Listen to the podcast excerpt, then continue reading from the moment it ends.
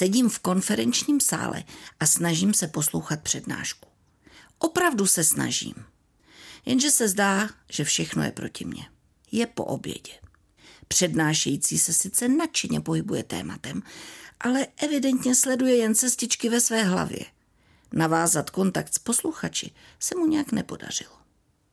Čas se neúprosně vleče a já najednou zjišťuju, že veškeré mé úsilí poznávat a pochopit se smrsklo na snahu neusnout. Myslím, že to zažil každý. Ty chvíle, kdy vaše nevědomí vyhodnotí, že kolem se neděje vůbec nic zajímavého a snaží se přepnout na autopilota. Kdy se vaše myšlenky zpomalují a mozek začíná připomínat malinový puding. Do takového stavu člověka dostane buď velká únava nebo nuda. Napadlo vás někdy, jak úžasná taková nuda vlastně je? Když se nudíte, znamená to, že po vás aktuálně nikdo nic nechce. Pravděpodobně nemáte co na práci. Nic vás netrápí, protože pokud se bojíte nebo řešíte problémy, nenudíte se.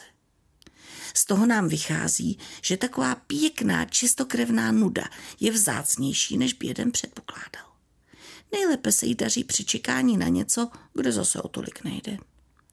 Aby byla příslovečně nepříjemná, je třeba se nudit na nepříliš pěkném místě. Třeba při čekání v lese bych se začala nudit o hodně později než na úřadě. Specifickým zdrojem nudy jsou fronty. Vůbec pokud se takřka nehýbou. Pro mě jsou nejhorší pomaličku popojíždějící kolony. Děje se toho velmi málo, ale jako řidič musíte být duchem přítomní. Je třeba popojíždět v rytmu s ostatními. Kdo by stál o to, aby přerušil nudu nehodou? Ku podivu jsem zjistila, že dnes nudu zaháním lépe, než když jsem byla mladší. Moje hlava je za ty roky přeplněná slovy, obrazy a hudbou. Funguje jako soukromé kino a koncert v jednom. Má to jedinou chybu. Občas se to nedá vypnout.